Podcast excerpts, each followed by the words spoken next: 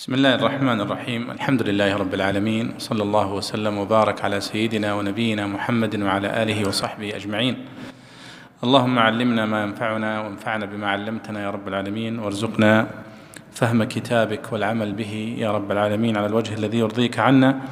حياكم الله والإخوة الكرام أيتها الأخوات الكريمات في هذا الدرس الثالث بعد المئة من دروس التعليق على تفسير آه، الإمام عبد الله بن عمر البيضاوي الشافعي رحمه الله تعالى.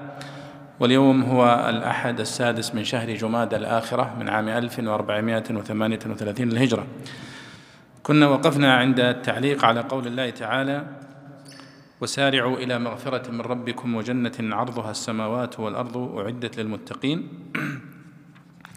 والحديث لا زال متصلا أيها الإخوة آه، بعد أن تحدث الله عن آه، معركة أحد آه، معركة أحد وما حدث للمسلمين فيها وما وعد الله سبحانه وتعالى المجاهدين في هذه المعركة.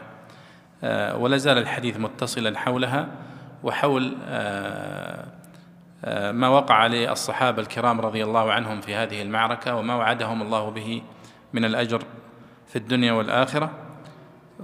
فهذه الآيات التي نحن فيها الآن هي ما زالت في هذا السياق. وسارعوا إلى مغفرة من ربكم. فلعلنا نقرأ يا شيخ أحمد. بسم الله. بسم الله الرحمن الرحيم. قال الإمام البيضوي رحمه الله وسارعوا بادروا وأقبلوا.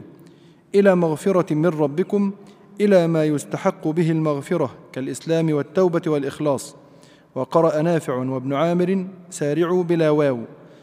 وجنة عرضها السماوات والأرض أي عرضها كعرضهما.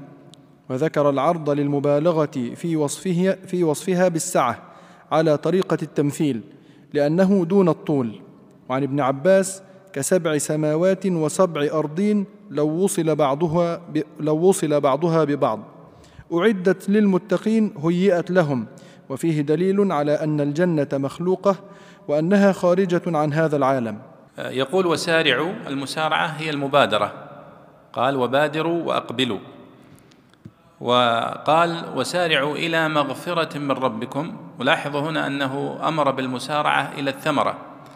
يعني الإنسان عندما يسارع إلى المغفرة كيف يسارع إلى المغفرة؟ هو يسارع إلى ما يكون سببا للمغفرة فيسارع إلى الصلاة.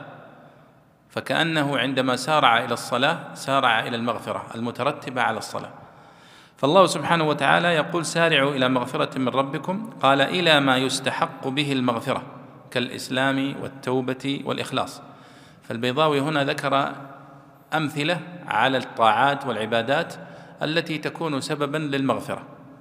والله سبحانه وتعالى عندما يعني يحثك على المسارعة إلى المغفرة فكأنه يضمن لك النتيجة والثمرة التي آه، هي يعني آه، غاية كل مؤمن ولكنه يدعوك إلى سلوك الطريق وإلى بذل الجهد. كما يقول الأستاذ مثلا يعني هلموا إلى النجاح هلموا إلى التفوق وهو يقصد إلى الدراسة. هلموا إلى الدراسة التي تكون سببا في النجاح والتفوق. قال وقرأ نافع وابن عامر سارعوا بلا واو يعني هنا وسارعوا وفي قراءة سارعوا بدون واو. وطبعا هذا من الاختلاف في القراءات الذي لا يمكن أن يكتب في مصحف واحد. ولذلك تجدون في بعض المصاحف العثمانية كتبت في بعضها وسارعوا بالواو. وفي بعضها سارعوا بدون واو. لأن لا يمكن أن تكتب وسارعوا وسارعوا في نفس الوقت في نفس المصحف. لكن في بعض الكلمات يمكن أن تكتب الكلمة بطريقة تحتمل قراءتين. مثل آه، فتبينوا فتثبتوا ونحو ذلك. فهذه إذا ترك النقط عليها فإنها تحتمل القراءتين. وهذه هي التي قصدها علماء القراءات عندما قالوا أن عثمان رضي الله عنه أمر أو بتجريد المصاحف في كتابة عثمان رضي الله عنه فالمقصود بها تجريد مثل هذه الكلمات التي تحتمل أكثر من قراءة وورد بها النص وورد بها الأثر فترك نقطها حتى تحتمل قراءتين. لكن وسارعوا ما يمكن. فكتبت في مصحف بواو وبدون في مصحف بدون واو.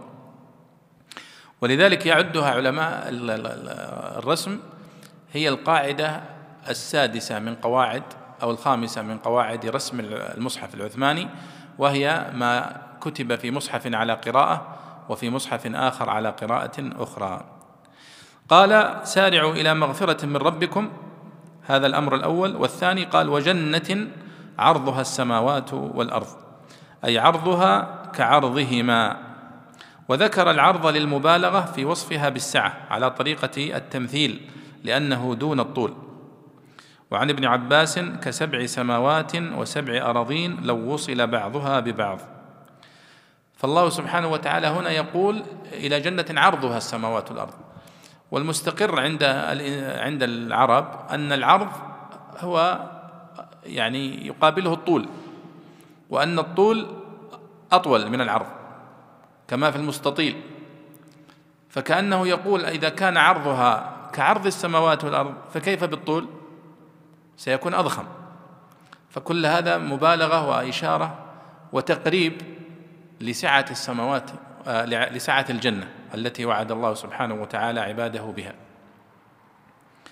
وكل هذا أيها الإخوة هو من باب الحظ والتشجيع والتحفيز لسلوك هذه الطريق. فالله سبحانه وتعالى يقول سارعوا إلى مغفرة وجنة ضخمة وواسعة جدا جدا تستوعب. فسارعوا. بخلاف لو قال هذه كما يقال الفرص محدودة جدا فإنه قد يدخل اليأس في نفس المتسابق أو المسارع. لكنه عندما يقول تراها واسعة جدا وضخمة جدا فأقبلوا. وهذه مثل هذه الآيات أيها الإخوة والأخوات هي دلالة على رحمة الله سبحانه وتعالى وسعة رحمته وسعة فضله وحبه سبحانه وتعالى لتوبة عباده وإقبال عباده. كما قال الله في سورة النساء ما يفعل الله بعذابكم إن شكرتم وآمنتم. فهو يحب أن آه، يغفر لعباده. قال أعدت للمتقين أي هيئت لهم. كما قال في الآية التي قبلها واتقوا النار التي أعدت للكافرين. قال هنا أعدت للمتقين كما هي طريقة القرآن الكريم في المقابلة دائما. المقابلة في القرآن الكريم لو تتبعناها ولاحظناها نحن نقرأ القرآن تلاحظون أن يعني منهجية المقابلة منهجية تكاد تكون مضطردة في القرآن الكريم. فلا يأتي ذكر الجنة إلا ويأتي قريبا منها ذكر النار أو العكس. ولا يأتي ذكر المغفرة إلا ويقابلها ذكر الأعذاب والأخذ بالعذاب. حتى يبقى المؤمن في حياته كلها حتى آخر نفس وهو بين الرجاء وبين الخوف. وهما جناحان لا يستطيع الإنسان أن يعيش حياته والمؤمن أن يعيش حياة إلا بها. الرجاء فيما عند الله من المغفرة والخوف من, من عذابه. وقد وردت مثلا في قوله في سورة الحجر نبئ عبادي أني أنا الغفور الرحيم وأن عذابي هو العذاب الأليم ونحو ذلك من الآيات التي فيها مقابلة. قال البيضاوي وفيه دليل على أن الجنة مخلوقة وأنها خارجة عن هذا العالم. وتذكرون أنه قال أيضا في في آية 131 واتقوا النار التي أعدت للكافرين. قال وفيه تنبيه على أن النار بالذات معدة للكافرين وبالعرض للعصاة. وهذا كله استنباط من دلالة اللفظة اللغوية اللي هي أعدت. فكلمة أعدت يعني في الماضي. يعني هي الآن موجودة مخلوقة. فاستنبط منها العلماء أن الجنة والنار مخلوقتان الآن. ويدل على ذلك غير هذه الآيات وأمثالها حديث الإسراء والمعراج أن النبي صلى الله عليه وسلم أسري به ثم عرج به فرأى الناس في النار ورأى الناس في الجنة أليس كذلك؟ فدل على أنها موجودة. قال وفيه دليل على أن الجنة مخلوقة وأنها خارجة عن هذا العالم وهو استنباط صحيح. طيب. ثم يأتي الآن الوصف. قال جنة عرضها السماوات والأرض أعدت للمتقين والمتقون مرت معنا كثيرا. أن المتقي هو الذي يجعل بينه وبين عذاب الله وقاية. هذا هو المتقي. ثم تأتي صفات للمتقين هنا. أيوة تفضل.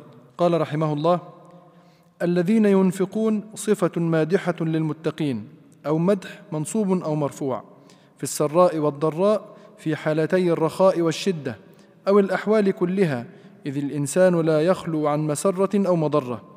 أي لا, يخلون في حال ما بإنفاق ما قدروا عليه من قليل أو كثير. والكاظمين الغيظ الممسكين عليه الكافين عن إمضائه مع القدرة. من كظمت القربة إذا ملأتها وشددت رأسها. وعن النبي صلى الله عليه وسلم من كظم غيظا وهو يقدر على إنفاذه ملأ الله قلبه أمنا وإيمانا. والعافين عن الناس التاركين عقوبة من استحقوا مؤاخذته. وعن النبي صلى الله عليه وسلم إن هؤلاء في أمتي قليل إلا من عصم الله وقد كانوا كثيرا في الأمم التي مضت. والله يحب المحسنين يحتمل الجنس ويدخل تحته هؤلاء. والعهد فتكون الإشارة إليهم. نعم الآن يصف المتقين الذين أعدت للمتقين ثم يبدأ في وصفهم فيقول الذين ينفقون في السراء والضراء هذه أول صفة. ومر معنا كثيرا يعني أسرار التقديم والتأخير في القرآن الكريم. لماذا قدم هذه الصفة بالذات من صفات المتقين وهي الإنفاق في السراء والضراء؟ فقال الذين ينفقون في السراء والضراء. الإنفاق صفة ممدوحة ومرت معنا في سورة البقرة.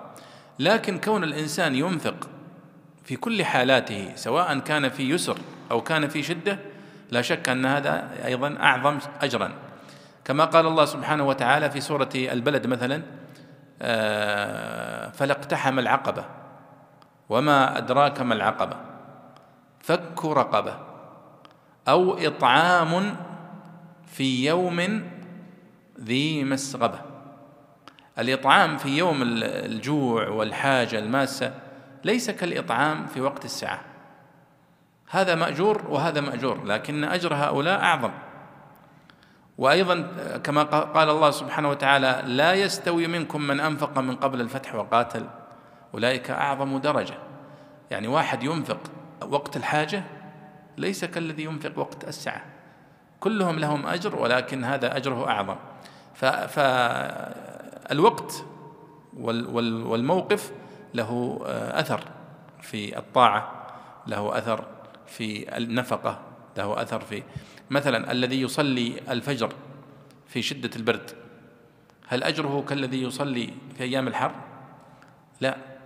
ولذلك قال النبي صلى الله عليه وسلم قال وإسباغ الوضوء على المكاره. جعله من مكفرات الذنوب. الإسباغ الوضوء على المكاره. ولذلك يعني تكاد تكون قاعدة مضطردة في, في الدين كله أن الأجر حيث المكاره كما أخبر النبي صلى الله عليه وسلم أن الجنة حفت بالمكاره. منها هذا مثلا الإنفاق في الضراء. وقال الذين ينفقون في السراء والضراء. وكأن في قوله ينفقون في السراء والضراء أنها عادة متأصلة فيهم. ليسوا فقط ينفقون في الضراء حتى يخرجوا من الكرب لا حتى في وقت السراء هم ينفقون. فهي عادة فيهم. ولذلك قال ينفقون جاء بصيغة الفعل المضارع ينفقون يعني إنفاقهم متجدد متجدد متجدد مع كلما دعت الحاجة. قال البيضاوي الذين ينفقون صفة مادحة للمتقين أو مدح منصوب أو مرفوع. يعني يشير إلى أولا أن الذين ينفقون هي صفة المراد بها المدح. وجاءت بفعل أو اسم الموصول الذين ينفقون. ودلالة الاسم الموصول هي تدل على رسوخ هذه الصفة. ثم جاء بعدها بالفعل المضارع للدلالة على أنها متجددة أيضا كلما تجددت الحاجة. قال في السراء والضراء في حالتي الرخاء والشدة أو الأحوال كلها إذ الإنسان لا يخلو عن مسرة أو مضرة أي لا يخلون في حال ما بإنفاق ما قدروا عليه من قليل أو كثير. الصفة الثانية قال والكاظمين الغيظ. قال البيضاوي الكاظمين الغيظ الممسكين عليه الكافين عن إمضائه مع القدرة. من كظمت القربة إذا ملأتها وشددت رأسها. وعن النبي صلى الله عليه وسلم من كظم غيظا وهو يقدر على إنفاذه ملأ الله قلبه أمنا وإيمانا. أخرجه أبو داود والترمذي وابن ماجه وغيرهم. الكظم الكظم في الغالب هو يكون للأشياء السائلة مثل كظم الماء في القربة أو كظم الماء في النهر. ويمكن أن يقال أيضا للهواء كظم الهواء. هنا يكظم الإنسان غيظه. كيف ينكظم الغيظ؟ يعني الغيظ هو شيء معنوي وليس شيئا حسيا. لكن الله شبهه كأن الإنسان ممتلئ من الغيظ ولكنه يغالب ذلك ويكظم غيظه كما يكظم الإنسان الماء في القربة. ففي قوله والكاظمين الغيظ في إشارة إلى شدة الغضب والأمر الثاني إلى أن الغضب يعني يكاد يغلب الإنسان لكنه يتغلب عليه فيكظمه. فقال والكاظمين الغيظ. حتى سبحان الله كلمة كظم في نطقها كأنها تدل على المعنى المقصود بها وهو المنع والحبس. كظم. طيب. قال والعافين عن الناس. وأذكر قصة ربما قرأتموها آه، في والكاظمين الغيظ في هذه الآية. أذكر إما أنها تروى عن هارون الرشيد الخليفة أو عن والده المهدي أو عن أحد أبنائه الأمين أو المأمون وهو أنه جاءه خادم بمشروب والله ما, ما أدري قد يكون يعني يعني بغيت أقول شاهي.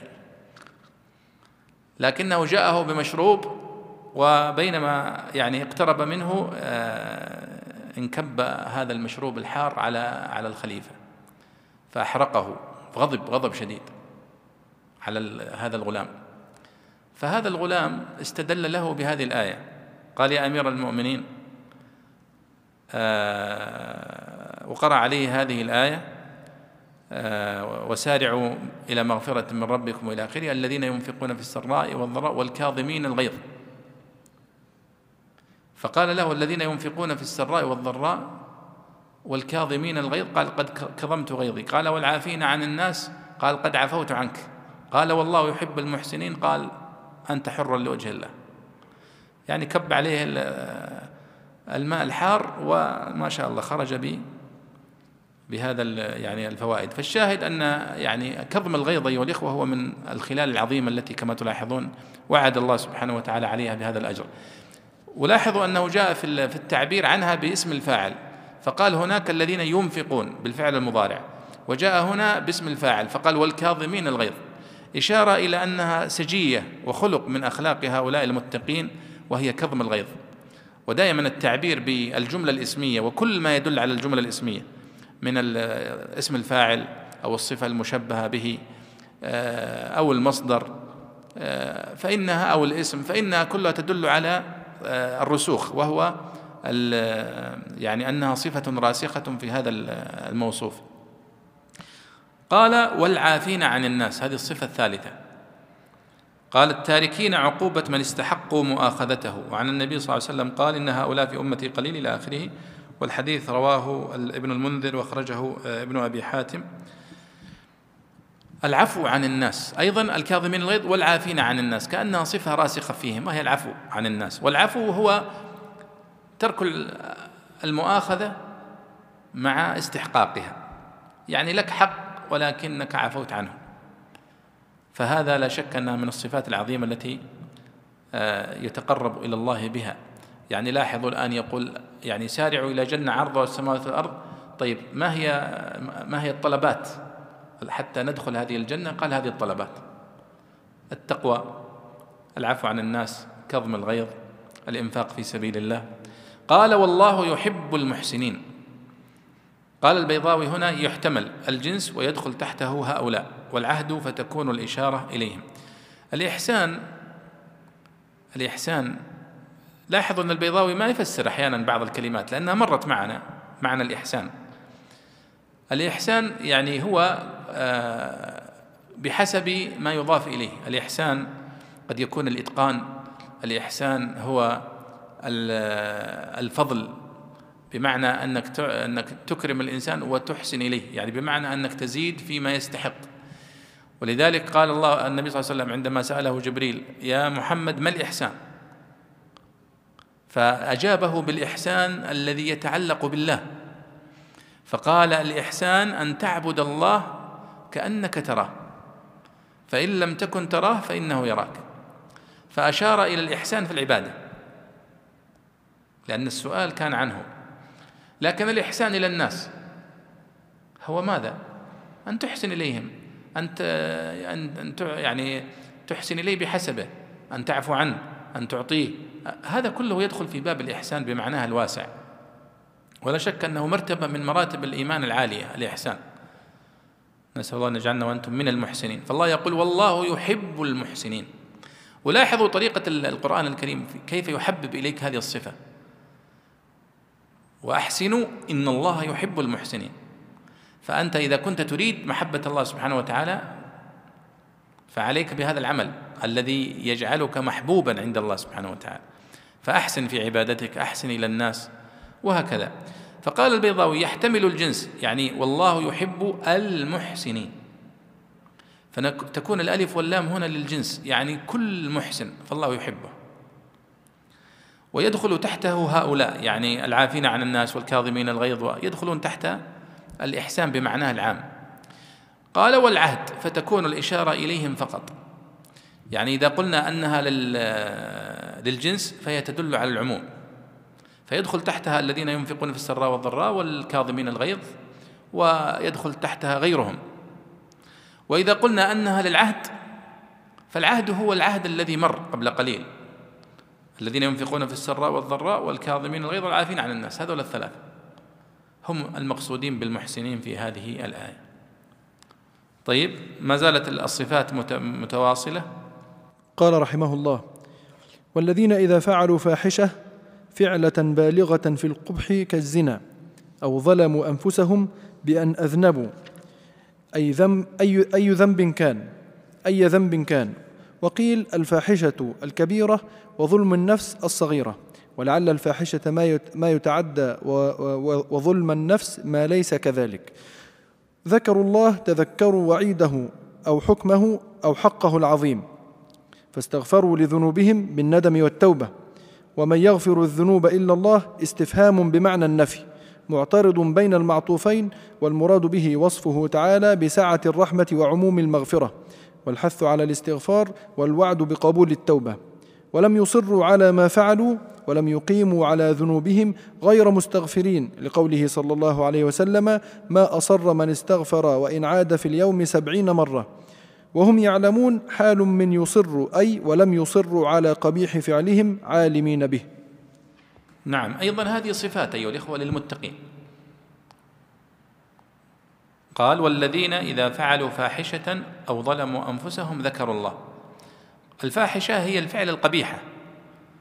الفحش لأن الفحش هو الكثرة. فكل فعل قبيح أكثر منه الإنسان فهذا يقال له فاحشة. فالزنا يقال له فاحشة وكل ما أمثاله. بل حتى إن العرب تسمي البخل فاحشة. تعتبر الإنسان البخيل فاحش. وهذا الذي فسر به المفسرون من السلف قول الله تعالى الشيطان يعدكم الفقر ويأمركم بالفحشاء يعني يأمركم بالبخل. ويستشهد عليها المفسرون في لو وجدتم كتب التفسير ورأيتموها بقول طرفة ابن العبد في المعلقة أرى الموت يعتام الكرام. يعني الموت يتقصد الكرام. هكذا يقصد أرى الموت يعتام الكرام ويصطفي عقيلة مال الفاحش المتشدد. فعقيلة مال الفاحش يعني البخيل.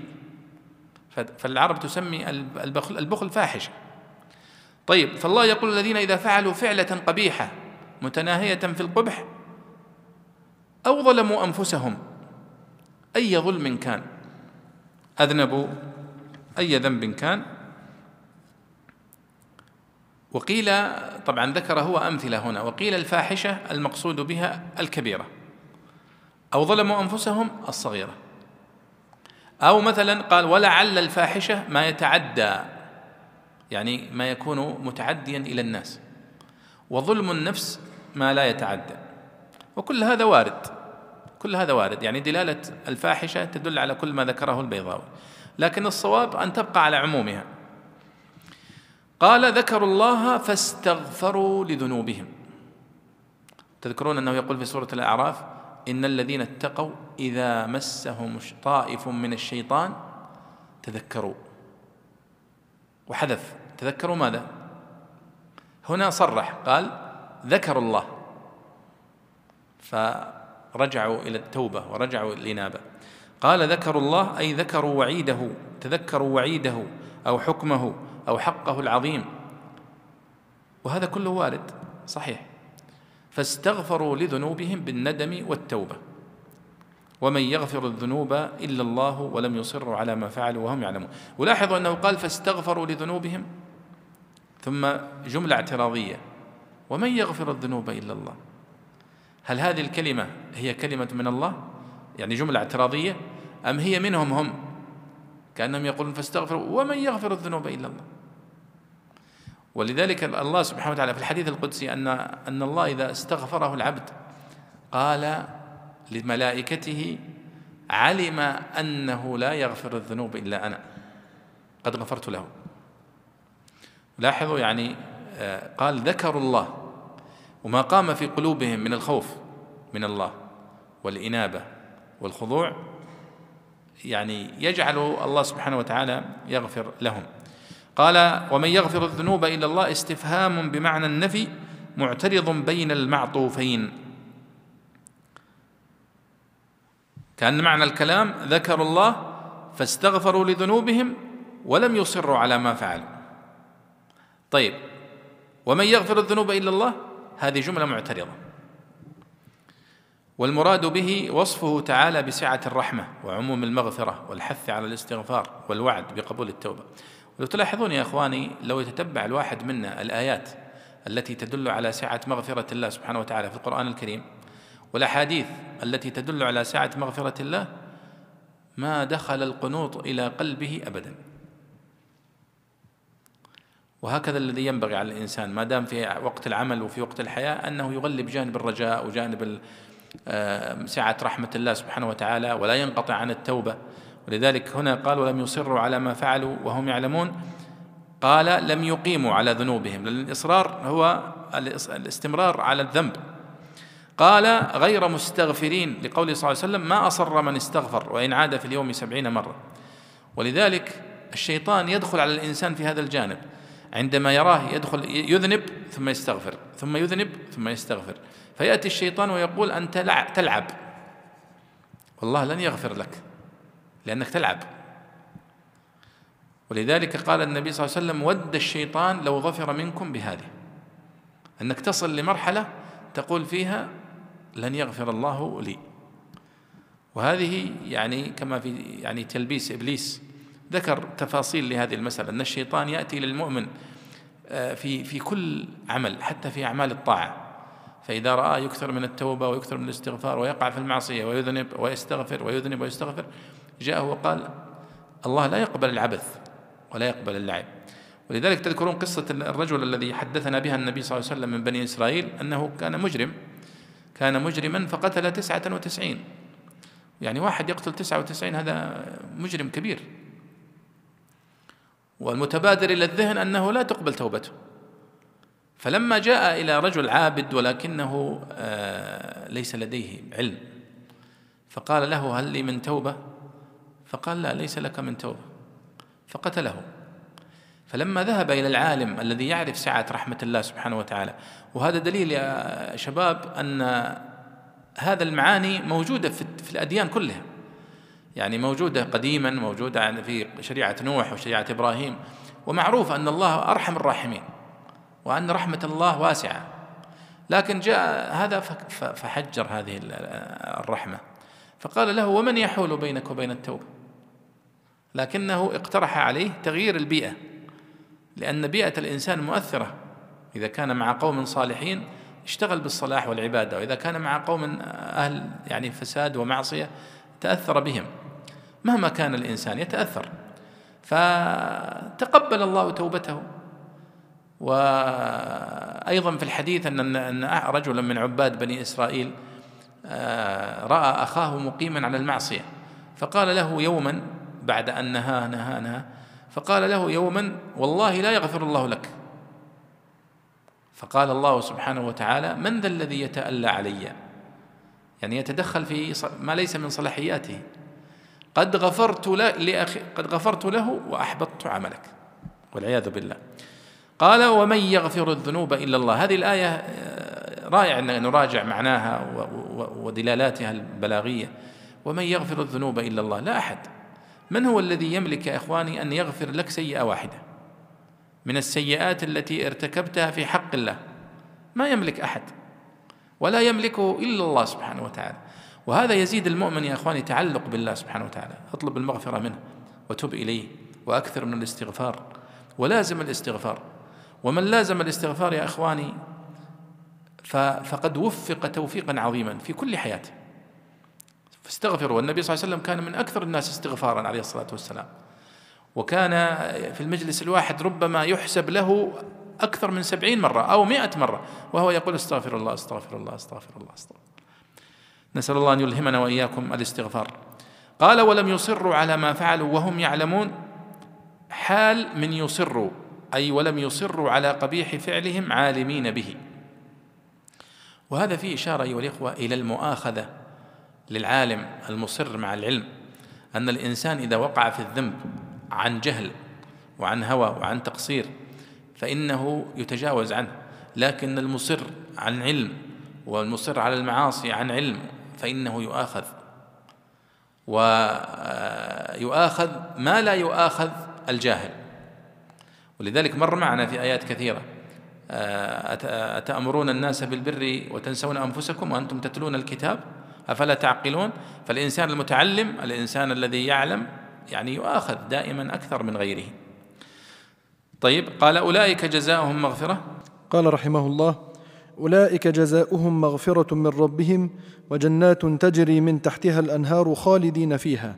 خبر للذين إن ابتدأت به وجملة مستأنفة مبنية لما قبلها إن عطفته على المتقين أو على الذين ينفقون. ولا يلزم من إعداد الجنة للمتقين والتائبين جزاء لهم ألا يدخلها المصرون كما لا يلزم من إعداد النار للكافرين جزاء لهم ألا يدخلها غيرهم. وتنكير جنات على الأول يدل على أن ما لهم أدون مما للمتقين الموصوفين بتلك الصفات المذكورة في الآية المتقدمة. وكفاك فارقا بين القبيلين أنه فصل آيتهم بأن بين أنهم محسنون مستوجبون لمحبة الله وذلك لأنهم حافظوا على حدود الشرع وتخطوا إلى التخصص بمكارمه وفصل آية هؤلاء بقوله ونعم أجر العاملين لأن المتدارك لتقصيره كالعامل لتحصيل بعض ما بعض ما فوت على نفسه وكم بين المحسن والمتدارك والمحبوب والمحبوب والأجير ولعل تبديل لفظ الجزاء بالأجر لهذه النكتة. والمخصوص بالمدح محذوف تقديره ونعم أجر العاملين. ذلك يعني المغفرة والجنات. نعم يعني لاحظوا بعد أن ذكر هذه الصفات كلها قال أولئك يعني هذا اسم إشارة للبعيد. أولئك جزاؤهم مغفرة من ربهم وجنات تجري من تحتها الأنهار خالدين فيها ونعم أجر العاملين. يعني المتقين الذين ينفقون بالسراء والضراء والكاظمين الغيظ والعافين عن الناس والله يحب المؤمنين والذين إذا فعلوا فاحشة أو ظلموا أنفسهم ذكروا الله فاستغفروا لذنوبهم ولم يصروا على ما فعلوا أولئك جزاؤهم. لاحظوا شوفوا اللغة العربية اختصارها. أولئك هنا إشارة لكل هؤلاء. بدل ما يعيد كل هؤلاء فيقول لك المتقين الذين ولد جزاؤهم مغفرة. قال أولئك. وهذا يعني من اختصار اللغة. أولئك جزاؤهم مغفرة من ربهم. وهو قد قال في أول الآيات وسارعوا إلى مغفرة من ربكم. وبعد ما ذكر الصفات قال جزاء هؤلاء مغفرة. كان فيه يعني توسيع لباب الرجاء تحفيز للعمل. قال البيضاوي خبر للذين إن ابتدأت به. أولئك جزاؤهم مغفرة من ربهم. اسم الإشارة هنا أولئك جزاؤهم مغفرة من ربهم. المشار إليه وين هو المشار إليه؟ اللي قبله. فهو يقول هنا خبر للذين يعني كأنه يقول والذين إذا فعلوا فاحشة أولئك جزاؤهم مغفرة. فتكون إعراب أولئك جزاؤهم مغفرة الجملة إعرابها أنها خبر للمبتدأ الذي هو والذين إذا فعلوا. طيب قال وجملة مستأنفة مبينة لما قبلها إن عطفته على المتقين. الجملة المستأنفة هي للبيان. يعني كأنه سألك سائل ما هو جزاء هؤلاء؟ بعد أن انتهى الكلام قال أولئك جزاؤهم مغفرة. فيعربوها يعربونها العلماء النحويون يقولون هذه استئنافية بيانية. الاستئناف للبيان. كأنه سائلا سأل قال يعني عن عن عن عن يعني سر هذا النعيم أو من هم أو ما هو جزاء هؤلاء؟ فجاء فجاء الجواب أولئك جزاؤهم مغفرة من ربهم على باب من باب الاستئناف. طيب. قال ولا يلزم من إعداد الجنة للمتقين والتائبين جزاء لهم أن لا يدخلها المصرون كما لا يلزم من إعداد النار للكافرين جزاء لهم الا يدخلها غيرهم. يعني كأنه يشير هو إلى أن الجنة التي ذكر الله أنها أعدت للمتقين إلا أنه قد يدخلها من وقع في الذنب وأصر عليه فيعذب بقدر ذنبه ثم يدخل الجنة. فكأنها أعدت للمتقين أصلا لكن يدخلها من دونهم رحمة من الله. والنار قال وكما لا يلزم من إعداد النار للكافرين جزاء لهم ألا يدخلها غيرهم. أنه قد يدخلها من ليس بكافر إما لذنبه أو كبيرة ارتكبها فيدخلها يعذب فيها ثم يخرج منها. قال وتنكير جنات على الأول أولئك جزاؤهم مغفرة من ربهم وجنات نكره هنا. يدل على أن ما لهم أدون مما للمتقين الموصوفين بتلك الصفات المذكورة في الآية المتقدمة. فالتنكير يدل أحيانا على التعظيم ويدل ويدل أحيانا على التقليل ونحو ذلك. حسب السياق. قال وكفاك فارقا بين القبيلين أنه فصل آيتهم بأن بين أنهم محسنون مستوجبون لمحبة الله وذلك لأنهم حافظوا على حدود الشرع وتخطوا إلى التخصص بمكارمه وفصل آية هؤلاء بقوله ونعم أجر العاملين لأن المتدارك لتقصيره كالعامل لتحصيل بعض ما فوت على نفسه وكم بين المحسن والمتدارك والمحبوب والأجير. يعني يقول هناك أنه ذكر الصفات. فقال والذين ينفقون والذين والكاظمين الغيظ والعافين ثم قال والله يحب المحسنين. فكأن يعني درجتهم عالية هؤلاء. ثم الذين بعدهم قال والذين إذا ظلموا أنفسهم والذين إذا آه، فعلوا فاحشة أو ظلموا أنفسهم ذكروا الله. فاستغفروا لذنوبهم ومن يغفر الذنوب إلا الله أولئك جزاؤهم مغفرة من ربهم وجنات. فكأن جزاءهم دون جزاء المحسنين. الذين يعني هم في أعلى الدرجات من العمل أصلا. أما هؤلاء فهم ارتكبوا معاصي ثم تابوا منها. فهو يفرق بين الفريقين يعني فرق بين الإنسان الذي هو دائم في الطاعة وفي المعالي وشخص يرتكب معاصي ثم يتوب. فهو يقول هنا آه لأن المتدارك لتقصيره كالعامل لتحصيل بعض ما فوت على نفسه. وكم بين المحسن والمتدارك في فرق بينهما. والمحبوب والأجير الذي يعطى أجره. ولذلك قال هنا ونعم أجر العاملين والأجر هو الذي يعطى للعامل. لذلك قال لعل تبديل لفظ الجزاء بالأجر لهذه النكتة كأن الأجر أقل من الجزاء. والمخصوص بالمدح محذوف تقديره ونعم أجر العاملين ذلك. وذلك يعني المغفرة والجنة. ولاحظوا قول البيضاوي هنا وكفافك وكفاك فارقا بين القبيلين أنه فصل آيتهم. بكذا. وفصل آية هؤلاء بكذا. وش معنى فصل يا منصور؟ إيش قصده يعني فصل؟ قصده أنه جاء في آخر الآية في فاصلة الآية. في القرآن نسمي آخر الآية فاصلة. كما نسمي آخر البيت الشعري قافية. فالقرآن يتميز يقال لآخر الآيات فواصل. فيقول فصل الآية بكذا يعني جعل فاصلتها كذا. فيقول هنا أنه فصل آية المتقدمين بقوله والله يحب المحسنين. وفصل هذه بقوله ونعم أجر العاملين.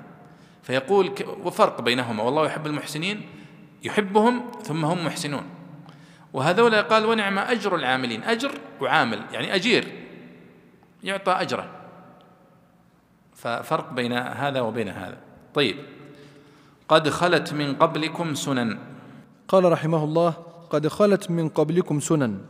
وقائع سنها الله في الأمم المكذبة كقوله تعالى وقتل وقتلوا تقتيلا. سنة الله في الذين خلوا من قبل.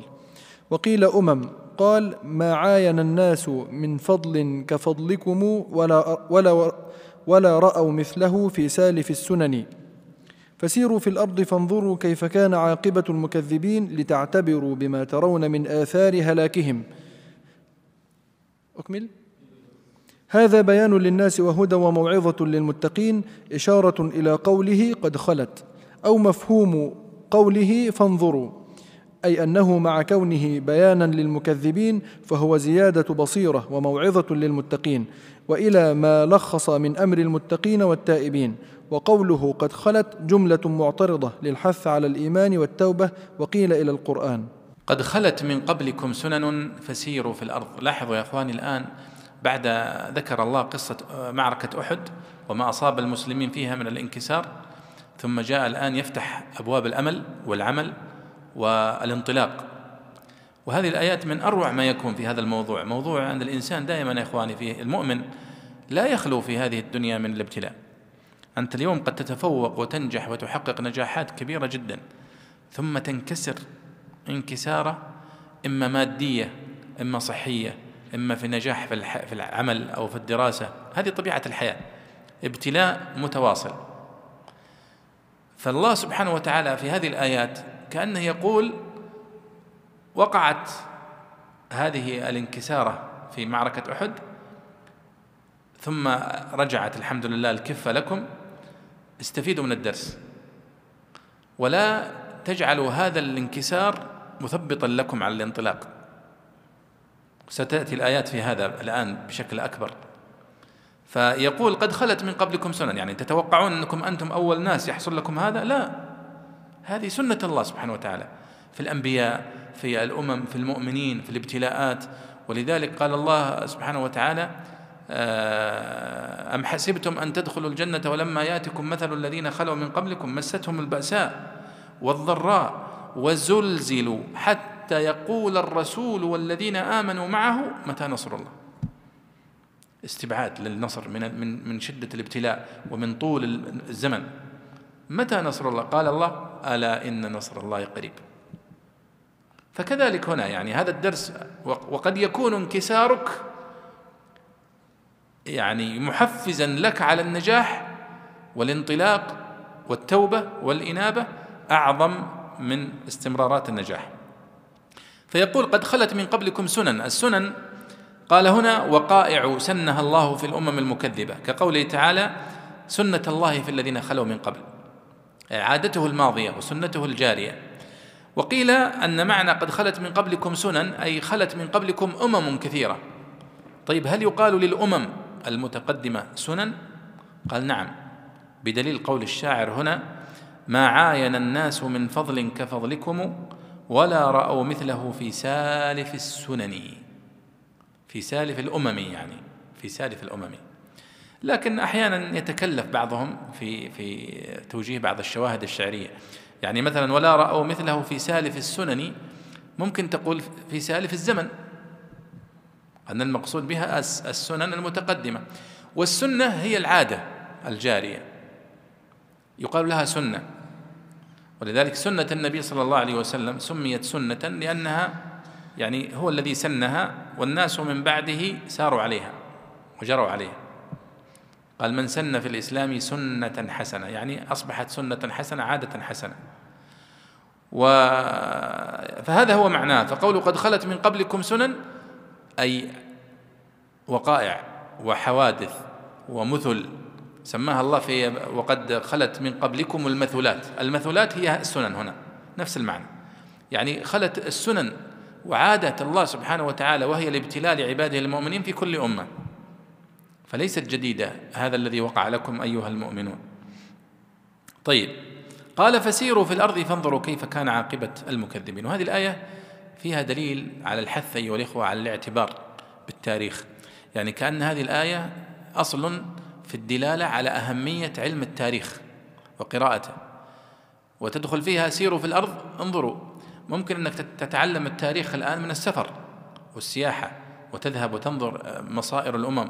وتعتبر بما أصابهم وليس من رأى كمن سمع. ويدخل تحتها القراءة أيضا في كتب التاريخ وفي كتب الحوادث فإنها مفيدة جدا في الاعتبار عندما يقرأ الإنسان في الحوادث. ولذلك قصص القرآن كلها تراها من هذا الباب. يعني الرسول صلى الله عليه وسلم عندما أصابته الشدة في مكة وأراد الله منه أن يخرج إلى المدينة فكان هذا قاسي على النبي صلى الله عليه وسلم لأن مكة أحب البلاد إليه وفيها ولد عليه الصلاة والسلام. فجاء الخبر للنبي صلى الله عليه وسلم في سورة العنكبوت مثلا ولقد أرسلنا نوحا إلى قومه فلبث فيهم ألف سنة إلا خمسين عاما. فأخذهم الطوفان وهم ظالمون. كأن الله يقول لمحمد عليه الصلاة والسلام أنت جلست 13 سنة فقط. نوح جلس ألف سنة. فمباشرة يعني يتأسى عليه الصلاة والسلام. يقول يعني وين 13 سنة من 950 سنة. فالإنسان يعني دائما يتأسى بالحوادث ويتأسى بالأحداث. ولو ترجعون تقرؤون آه، ألفية آه، ابن عبد ربه له آه، ما هي ألفية منظومة كبيرة واسعة جدا في التاريخ. نظم فيها تاريخ والحوادث وحوادث الأمم إلى زمانه صاحب العقد الفريد وأوردها في العقد الفريد.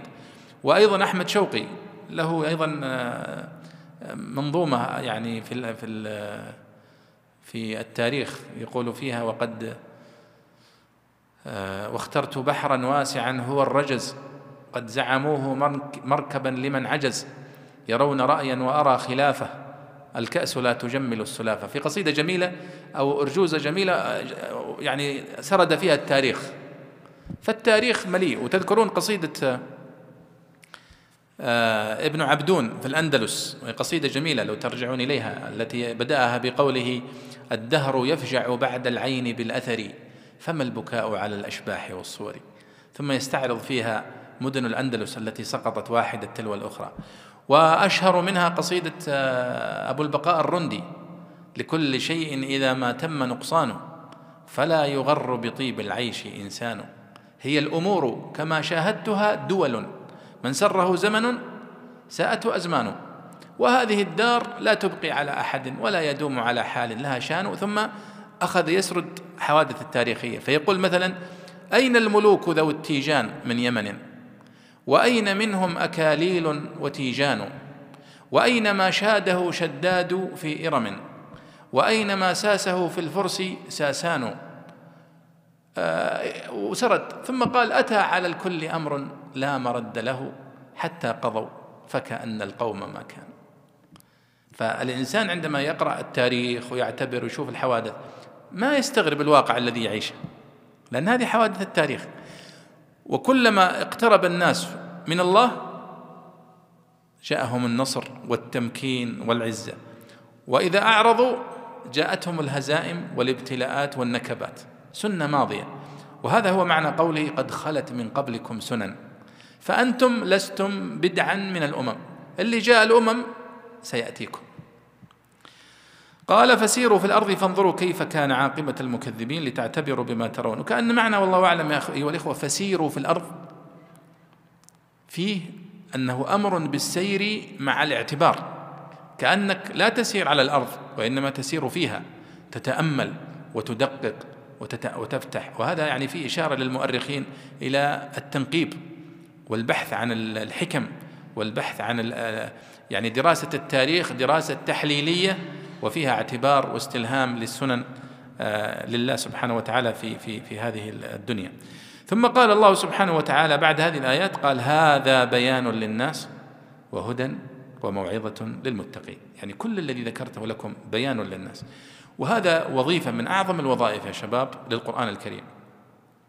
لأننا نريد أن ندرك يا شباب أن القرآن الكريم هذا الكتاب العظيم الذي نقرأه ونفسره الآن ونتكلم عليه ما هي وظيفته؟ وظيفته الحقيقية هي الهدى والبيان ويجب أن ندرك هذا فأنت عندما تقرأ القرآن الكريم أو تفسره أو تبحث فيه أنت تبحث فيه عن هداية قلبك هدايتك في الحياة وهدايتك في الآخرة آه لماذا؟ لأنك إذا أدركت طبيعة الكتاب الذي تقرأه سوف تهتم فيه أليس كذلك؟ يعني أعطيكم مثال الآن هذا الكتاب الذي بين يدينا كتاب التفسير البيضاوي هذا وش وش في وش فائدته الكتاب هذا؟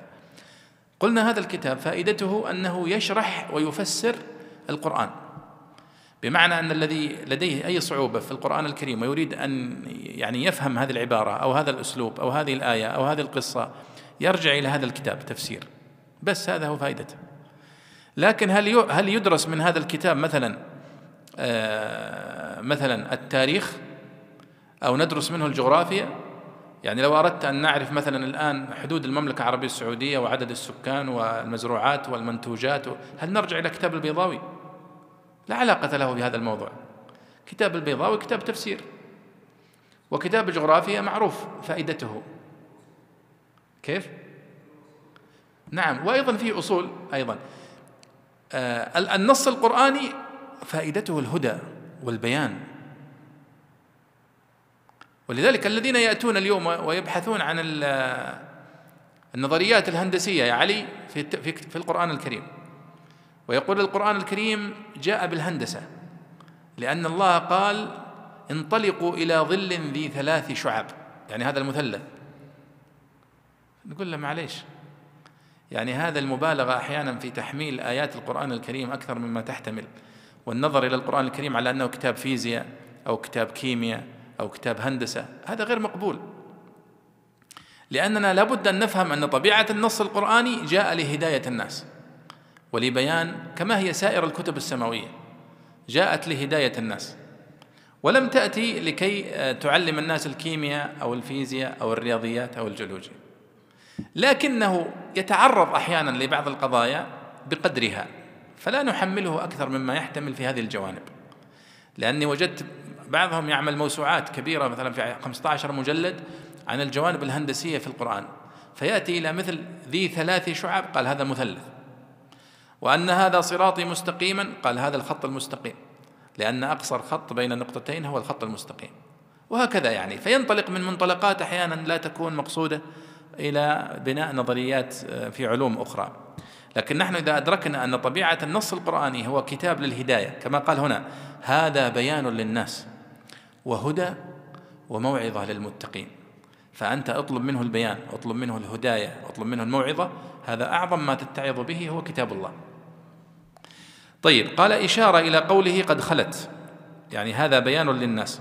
أو مفهوم قوله فانظروا أي أنه مع كونه بيانا للمكذبين فهو زيادة بصيرة وموعظة للمتقين أو إلى ما لخص من أمر المتقين والتائبين إلى آخره.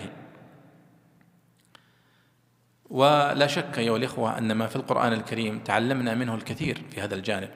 أول شيء عندما يسمع مثلا تسمع قصص موسى عليه الصلاة والسلام وبني إسرائيل والى آخره تسمع قصة إبراهيم عليه الصلاة والسلام مع قومه أنت أصبحت آه، أنت أيها المؤمن تدرك يعني هذه الحقائق في التاريخ وهذه التواريخ مر عليها آلاف السنين لكنها أوضحت لك حقيقة الدنيا حقيقة الإيمان حقيقة الكفر الصراع بين الإيمان والكفر سنة الله سبحانه وتعالى في هذه الدنيا أن الابتلاء هو أصل في هذه الدنيا ولذلك الذي ينظر دائما إلى الدنيا إلى أنها دار ابتلاء يتعامل معها بنجاح لأنه لا يحمل المواقف أكثر مما تحتمل كل ما يصيبك من شدة تحت هذا البند بند الابتلاء.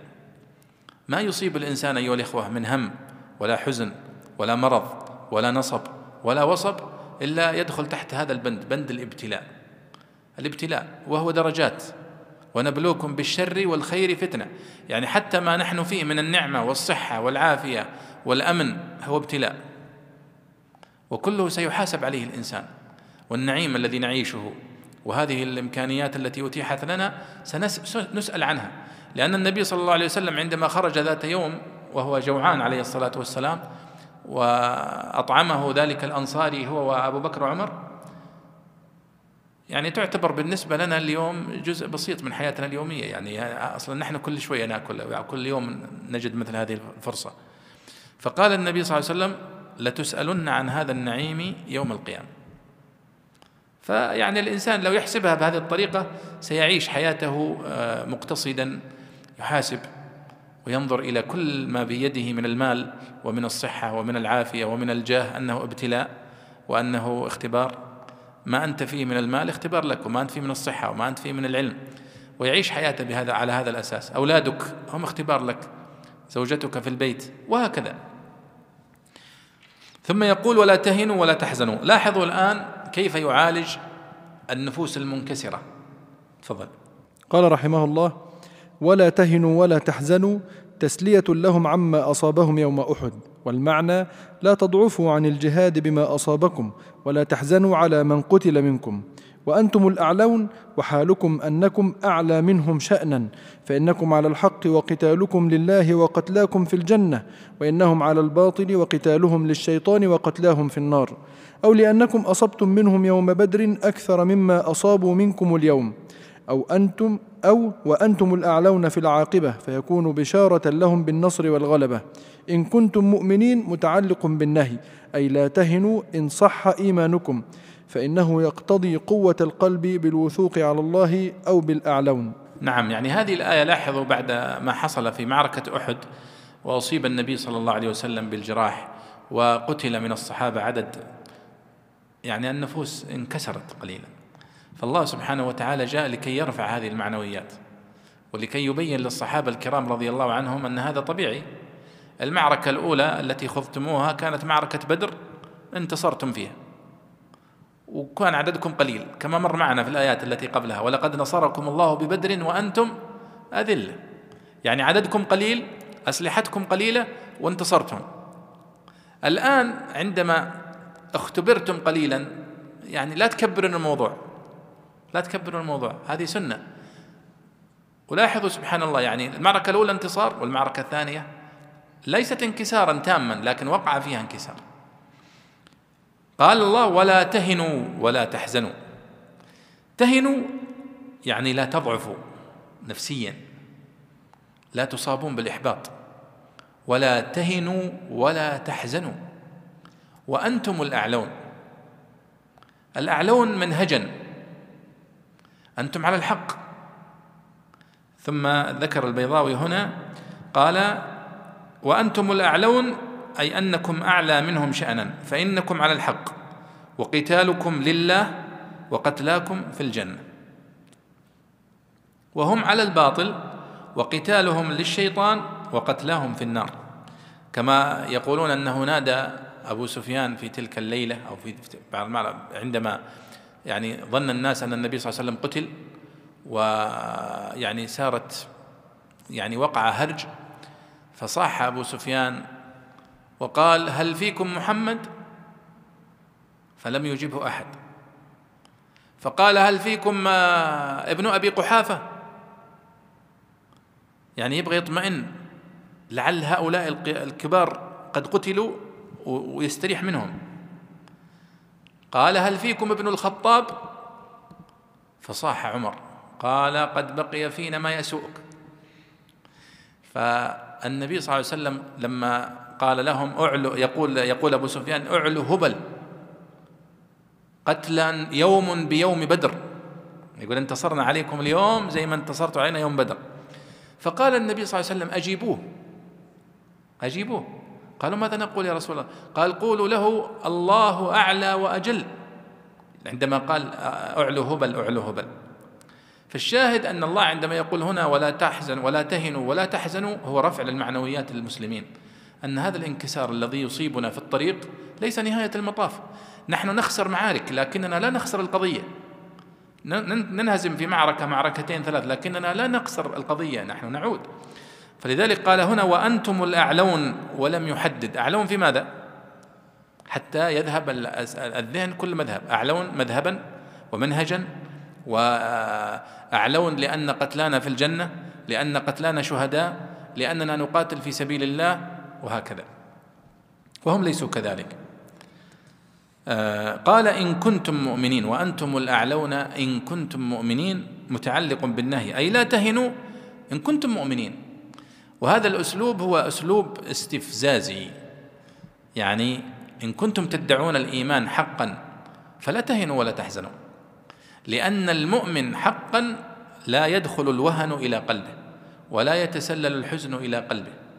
وهذا دليل إلى أنه من أعظم ما يقتل النفوس يا شباب الوهن والحزن وأنه يقتل الإنسان إذا سيطر عليه. ولذلك ينبغي على المؤمن أن يستعيذ بالله كما كان النبي صلى الله عليه وسلم اللهم إني أعوذ بك من الهم والحزن. صح؟ لأنه مما يعني يقتل الإنسان. طيب إن يمسسكم قرح قال رحمه الله إن يمسسكم قرح فقد مس القوم قرح مثله. قرأ حمزة والكسائي وابن عياش عن عاصم بضم القاف قرح. والباقون بالفتح وهما لغتان كالضعف والضعف. وقيل هو بالفتح الجراح وبالضم ألمها. والمعنى إن أصابوا منكم يوم أحد فقد أصبتم منهم يوم بدر مثله. ثم إنهم لم يضعفوا ولم يجبنوا فأنتم أولى بألا تضعفوا. فإنكم ترجون من الله ما لا يرجون وقيل كل كلا, كلا المسين وقيل كلا المسين كان يوم أحد فإن المسلمين نالوا منهم قبل أن يخالفوا أمر الرسول صلى الله عليه وسلم. وتلك الأيام نداولها بين الناس نصرفها بينهم. تدليل لهؤلاء تدليل لهؤلاء تارة ولهؤلاء أخرى.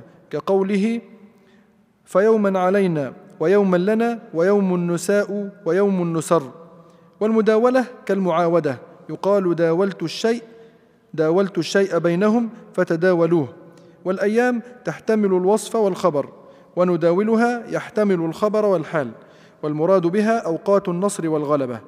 وليعلم الله الذين آمنوا عطف على علة محذوفة.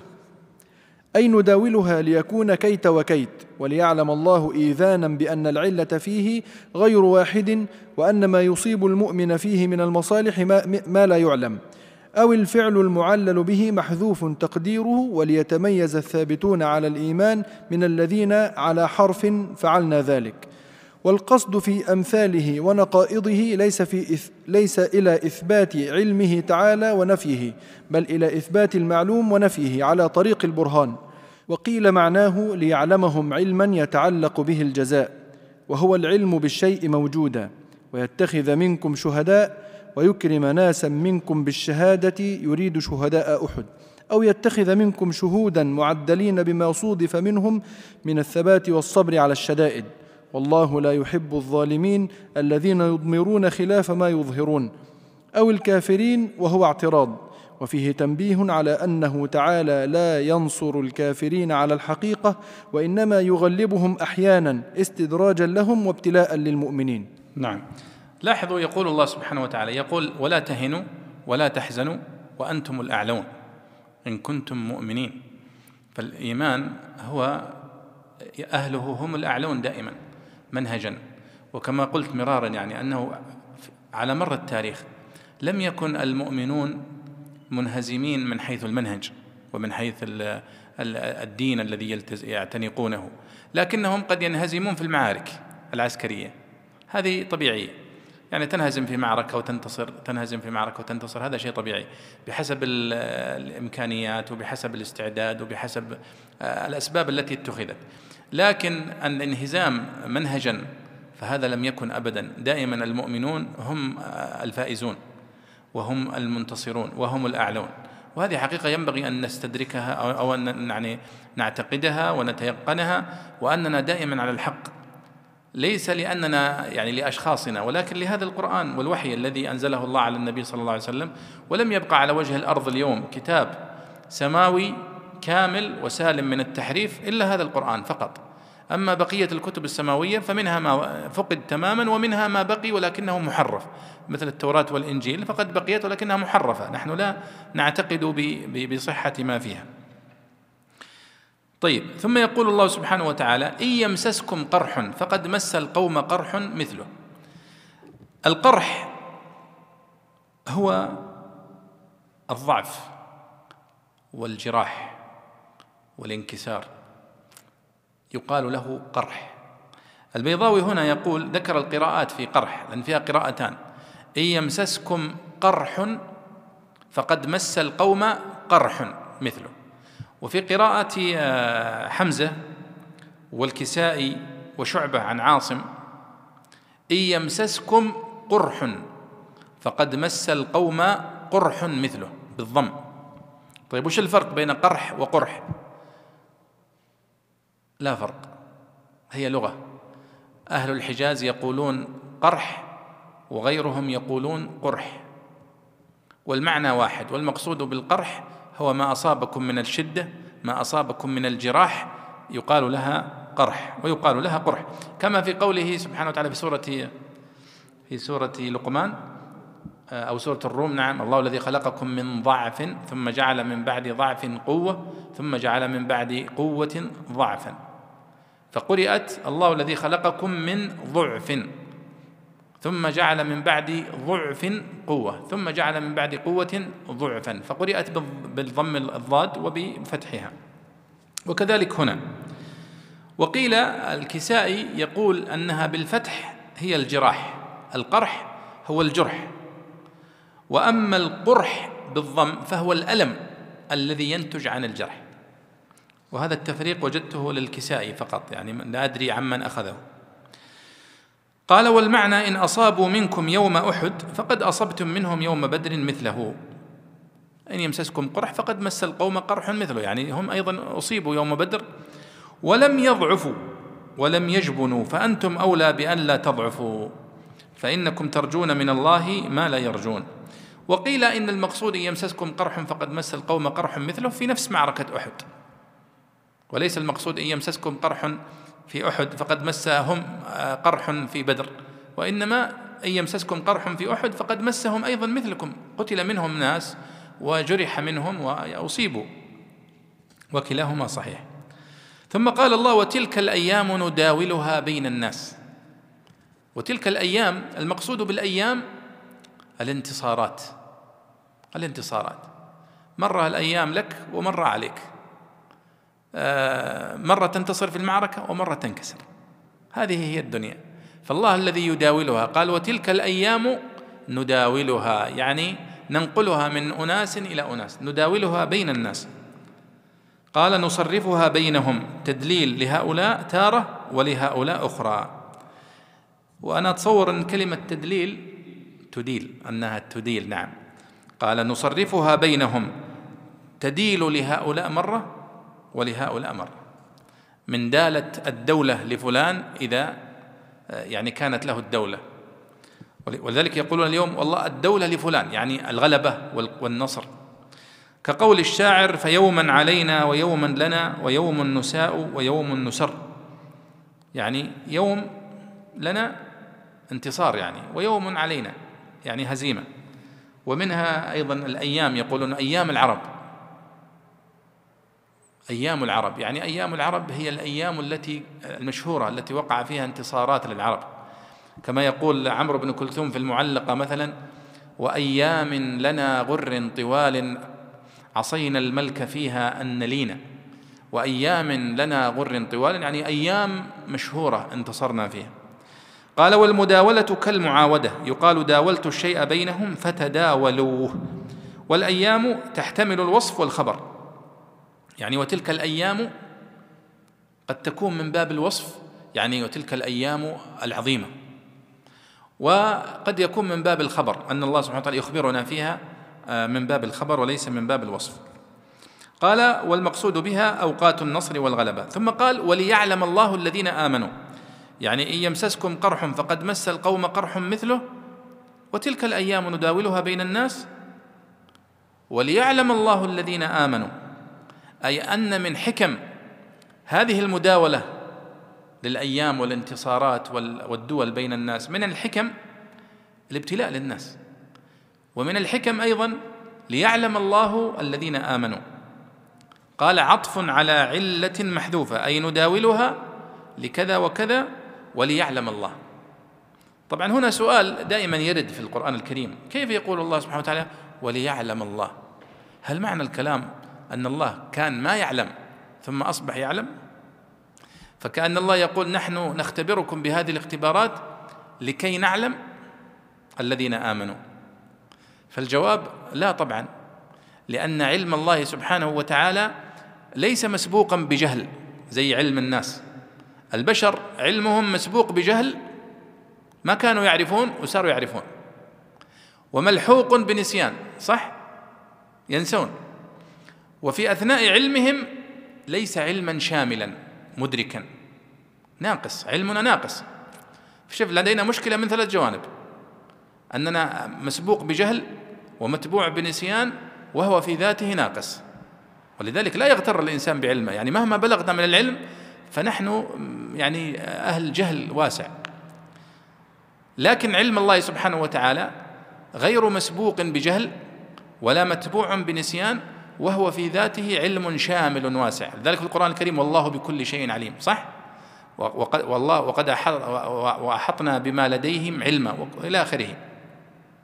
إذا مثل هذه الآيات في قوله وتلك الأيام نداولها بين الناس وليعلم الله الذين آمنوا فالمقصود بها ليقع ذلك واقعا. لما يختبر الله الناس فيه أناس يصبرون فينجحون في الاختبار.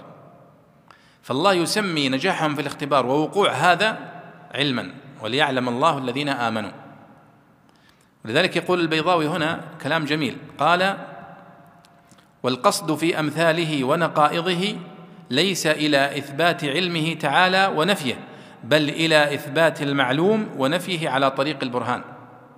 يعني حتى يقع. لأن الله سبحانه وتعالى لا يحاسبك على شيء يعلمه هو سبحانه وتعالى أنك ستفعله لكنك لم تفعله بعد. فهو لا يحاسبك عليه إلا إذا عملته. فإذا عملته أصبح محاسبا عليه. قال وقيل معناه ليعلمهم علما يتعلق به الجزاء وهو العلم بالشيء موجودا. اذا معناته أن هذه الابتلاءات يا إخواني متعددة الأغراض فهي ليعلم الله الذين آمنوا وكما يأتي ويتخذ منكم شهداء وليمحص الذين آمنوا ويمحق الكافرين وتلك الأيام نداولها بين الناس فاذا حكم الله سبحانه وتعالى في ابتلاءاته لخلقه متعددة. حتى في معركة أحد كما مر معنا الرسول كان من رأيه أن يبقى في المدينة. ولكن المتحمسين من الشباب الذين لم يدركوا بدر أصروا على الخروج فخرج وهو كاره. لكنه ما كان ليحدث هذا الفضل وهذا الاختبار والشهداء هؤلاء ما كانوا ليقتلون في هذا الموقف لولا تقدير الله عليهم والخروج. قال ويتخذ منكم شهداء. يعني هذا من الحكم أيضا. ويكرم ناسا منكم بالشهادة يريد شهداء أحد. والله لا يحب الظالمين الذين يضمرون خلاف ما يظهرون أو الكافرين وهو اعتراض وفيه تنبيه على أنه تعالى لا ينصر الكافرين على الحقيقة وإنما يغلبهم أحيانا استدراجا لهم وابتلاء للمؤمنين. يعني الآن الذي يقع يقول هو والله لا يحب الكافرين والله لا يحب الظالمين. الله عندما يجعل الكافرين ينتصرون على المسلمين ليس لأنه يحب الكافرين. ولا يحب الظالمين ولا ينصرهم ولكنه يبتلي المؤمنين بتسليط الكافرين عليهم. وهذا الذي يحدث ما يمكن أن يحدث إلا بهذه الطريقة. ولذلك الله سبحانه وتعالى قال آه ولولا دفع الله الناس بعضهم ببعض لفسدت الأرض. يعني دفع الصالحين بالفاسدين ودفع الكفار بالمؤمنين ودفع المؤمنين بالكافرين وهكذا. وهذا هو مقتضى مقتضى الابتلاء. لعلنا نقف آه، نكمل إن شاء الله في المحاضرة القادمة وليمحص الله الذين آمنوا آه، ونجيب على الأسئلة هذه في الوقت المتبقي. يقول مستند مستندا إلى هذه الآية هل يمكننا أن نقول أن الإنسان ينسى ربه أثناء ارتكابه الجرائم؟ لأن الآية تقول والذين إذا فعلوا فاحشة أو ظلموا أنفسهم ذكروا الله فاستغفروا لذنوبهم. نعم هذا صح هذا هو المقصود. أن الإنسان ينسى وما سمي الإنسان إلا لنسيه لأنه ينسى. ولقد عهدنا إلى آدم من قبل فنسي. فسمي الإنسان إنسانا كما يذكر بعض المفسرون لأنه ينسى لنسيانه. ولقد عاهدنا إلى آدم من قبل فنسي. طيب فإذا هو المقصود بها أنه ينسى الله سبحانه وتعالى ينسى عقابه ينسى ثوابه ينسى فيقع في المعصية. ولذلك النبي صلى الله عليه وسلم قال لا يسرق السارق حين يسرق وهو مؤمن. بمعنى أنه لو كان مستحضرا لإيمانه متذكرا لربه ما سرق. ولكنه لنسيانه وإضلال الشيطان وقع في المعصية. فإذا وقعت منه المعصية يقول الله سبحانه وتعالى في صفة المؤمن أنه يتذكر. والذين إذا فعلوا فاحشة أو ظلموا أنفسهم ذكروا الله فاستغفروا لذنوبهم فيغفر الله لهم. طيب هل يمكن أن يكون الحرف الأخير أو الكلمة الأخيرة أو الجملة الأخيرة في الآيات فواصل؟ نعم هي تسمى فواصل في القرآن الكريم. وقلت لكم أن القرآن الكريم مميز في كل شيء. يعني مميز باسمه فسمي قرآنا. ومميز في تسمية سوره يعني القطع التي في القرآن تسمى سورة سورة سورة 114 سورة. آه، وتسمى كل يعني جزئية من السورة آية. ويسمى آخر الآية فاصلة. لكي يميز عن القصيدة يميز عن القافية يميز عن السجع فله تسميات خاصة. ولذلك كما مر معنا وفصل وفصل المقصود بها فاصلة الآيات. يقول الشيخ آه، هنا البيضاوي فسر صفات المتقين المستحقين للمغفرة والرحمة وسارعوا إلى مغفرة من ربكم وجنة عرضها السماوات والأرض أعدت للمتقين ثم فصل الصفات. الذين ينفقون في السراء والضراء والكاظمين الغيظ إلى آخره هذه صفات للمتقين. طيب. آه فيقول أنه ذكر على أنهما فريقان فريق محسن وفريق مأجور. فهل قال غيره من المفسرين أن جميع الأوصاف هي للمتقين وأن من صفاتهم مع الإحسان أنهم إذا وقعوا في الفاحشة أو الذنوب بادروا التوبة؟ نعم. أكثر المفسرين قالوا ذلك. يعني أكثر المفسرين قالوا أن هذه الصفات جميعا هي للمتقين.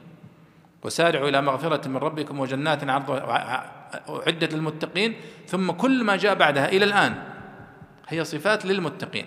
الذين ينفقون في السراء والضراء والكاظمين الغيظ والعافين عن الناس والذين إذا فعلوا فكلها جاءت في وصف هؤلاء المتقين وأن صفات المتقين كثيرة وأنه قد يكون سبب دخول المتقي الجنة واحدة من هذه الصفات وليس بالضرورة أنه يتصف بكل هذه الصفات. لصعوبة يعني الإحاطة بذلك. ولذلك النبي صلى الله عليه وسلم سأل يوما الصحابة الكرام قال من عاد منكم اليوم مريضا؟ فقال أبو بكر أنا. قال من شهد منكم اليوم جنازة؟ قال فلان أنا. من كذا من كذا من أنفق منكم اليوم؟ فقال عليه الصلاة والسلام في آخرها ما اجتمعت هذه في مؤمن إلا دخل الجنة. لأنه من الصعب فعلا أنها تجتمع في المؤمن كل الخصال لكن قد يدخل الإنسان الجنة بعمل يسير لا يخطر على البال. كما حدث من الرجل الذي رأى غصنا يؤذي الناس في الطريق فقطعه. طبعا هو مؤمن لكنه عمل بسيط يعني يعني أشبه ما يكون بإماطة الأذى عن الطريق فقط. فدخل الجنة بسبب هذا الغصن. وأيضا المرأة التي من بني إسرائيل التي كانت تقع في الفواحش لكنها لما رأت كلبا آه، عطشان آه، أدركتها الرحمة عليه وهي مؤمنة طبعا. فأشفقت عليه فنزلت وأسقت هذا هذا الكلب. قال الله فشكر الله صنيعها وغفر لها. فيعني يدخل الإنسان الجنة بعمل صالح يعمله. نسأل الله أن يغفر لنا ولكم. ونكتفي بهذا وصلى الله وسلم على سيدنا ونبينا محمد وعلى آله وصحبه أجمعين.